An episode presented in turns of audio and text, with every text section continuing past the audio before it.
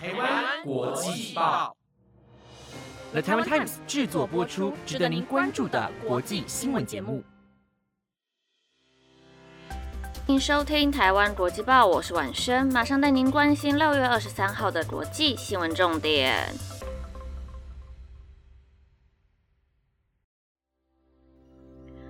各位听众朋友晚安，今天的新闻会告诉大家拜登为什么要求停征3个月的联邦汽油税呢，以及中国孔子学院竟然改名继续大外宣，最后就是伦敦污水发现了小儿麻痹病毒。如果你对今天的新闻有兴趣的话，就继续听下去吧。新闻首先带您关心到，美国一名高级官员表示，因为乌俄战争的影响，自从普丁今年2月24号在乌克兰边境增兵以来，全球油价飙升。在美国，每加仑油价已经上涨将近$2，约新台币60元，引发民怨。美国总统拜登22号要求国会停征3个月的联邦汽油税。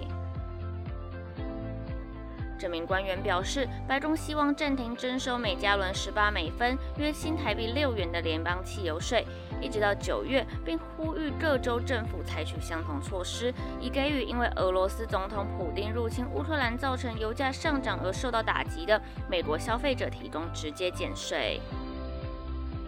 美国全国平均汽油价格将近每加仑$5，约新台币149元。加上拜登的民意支持度正随着通货膨胀的推升而骤降，而目前距离最重要的期中选举只有几个月，因此拜登政府迫切希望在11月期中选举前减轻消费者对于油价上涨感到的痛苦，但目前仍有约46个州未采取行动。接下来带您关心到，近年来号称宣扬中国文化的孔子学院，因为大外宣的争议相继关校。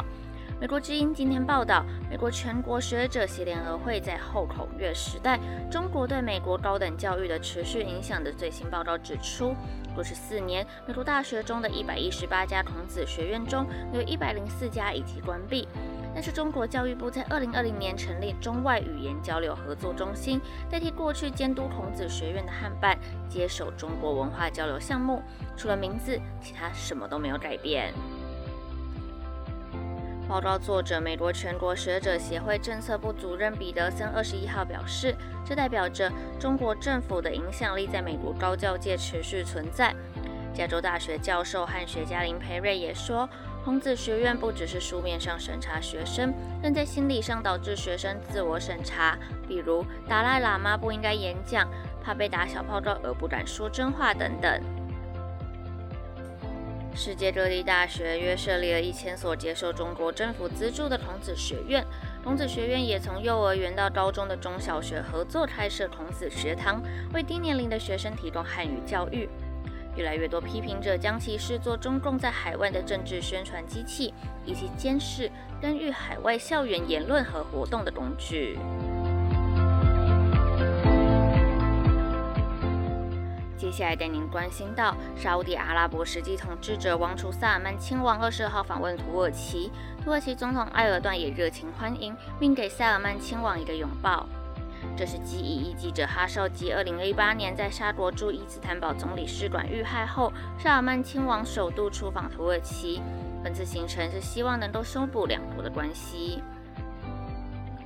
埃尔段曾在哈绍吉遇害后隐晦地表示，这场谋杀可能是萨尔曼亲王指使的，但萨尔曼亲王否认此事。而本次沙土两国会面，一方面是因为萨尔曼亲王想要终结他在国际上的孤立地位，并恢复他在中东地区的强大角色；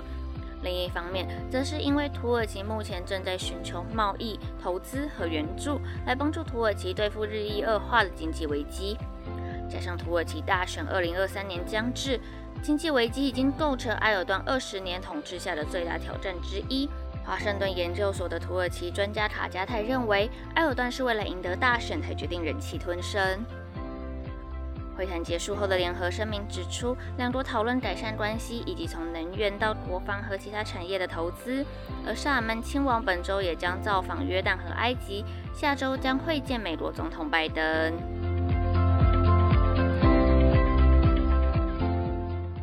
接下来带您关心到，世界卫生组织 WHO 和英国卫生官员22号表示，在2月至5月期间，伦敦东部污水样本中检测出脊髓灰质炎病毒，亦称小儿麻痹病毒的踪迹，目前被归类为疫苗衍生恶性小儿麻痹病毒。但专家表示，公众面临的风险并不高，目前也尚未有确诊病例。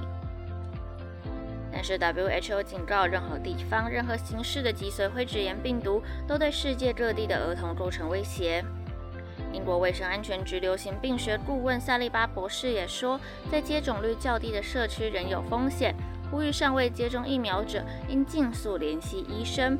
5岁以下儿童的父母也应该要留意疫苗的接种资讯。小儿麻痹在1950年代的英国相当常见，但最后一起病例是发生在1984年。英国并于2003年宣布，相关病毒的传播在境内已经不复存在。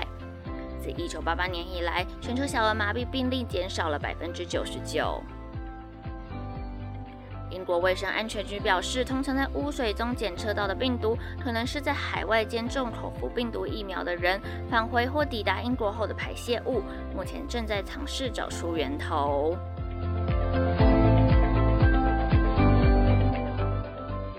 新闻的最后带您关心到，无国界记者组织22号发表长达16页的报告指出，在今年3月13号，俄罗斯军队冷血处决乌克兰摄影记者李文以及他的友人查尼绍夫。报告指出，他们检查了现场的证据，包括子弹和李文被烧毁的汽车，以及4月1号发现李文和查尼绍夫的遗体时拍摄的照片。而根据遗体的位置和其他证据显示，查尼绍夫可能是被活活烧死的，而李文则是被近距离开枪而丧生。无国界记者在网站发表报告指出，俄罗斯军队的罪证确凿，但目前这些路透社都无法独立核实报告的结论。俄罗斯国防部也没有立即回应置评请求。李文生于1981年，是纪录片制作人。2013年起，偶尔为路透社报道提供照片以及影像。路透社全球影像部门主编普尔曼在4月谈到李文时说，他的死是新闻界巨大的损失。以上是今天的新闻内容，本节目由The Taiwan Times 制作播出，感谢您的收听。Hello， 各位听众朋友，晚安！不晓得大家这礼拜过得如何呢？晚上今天的声音有一点点闷，也有一点点鼻音，希望大家可以见谅。我下礼拜会用更完美的声音为大家带来新闻报道的。那今天的新闻就到这边，希望世界和平，我们下周再见，拜拜。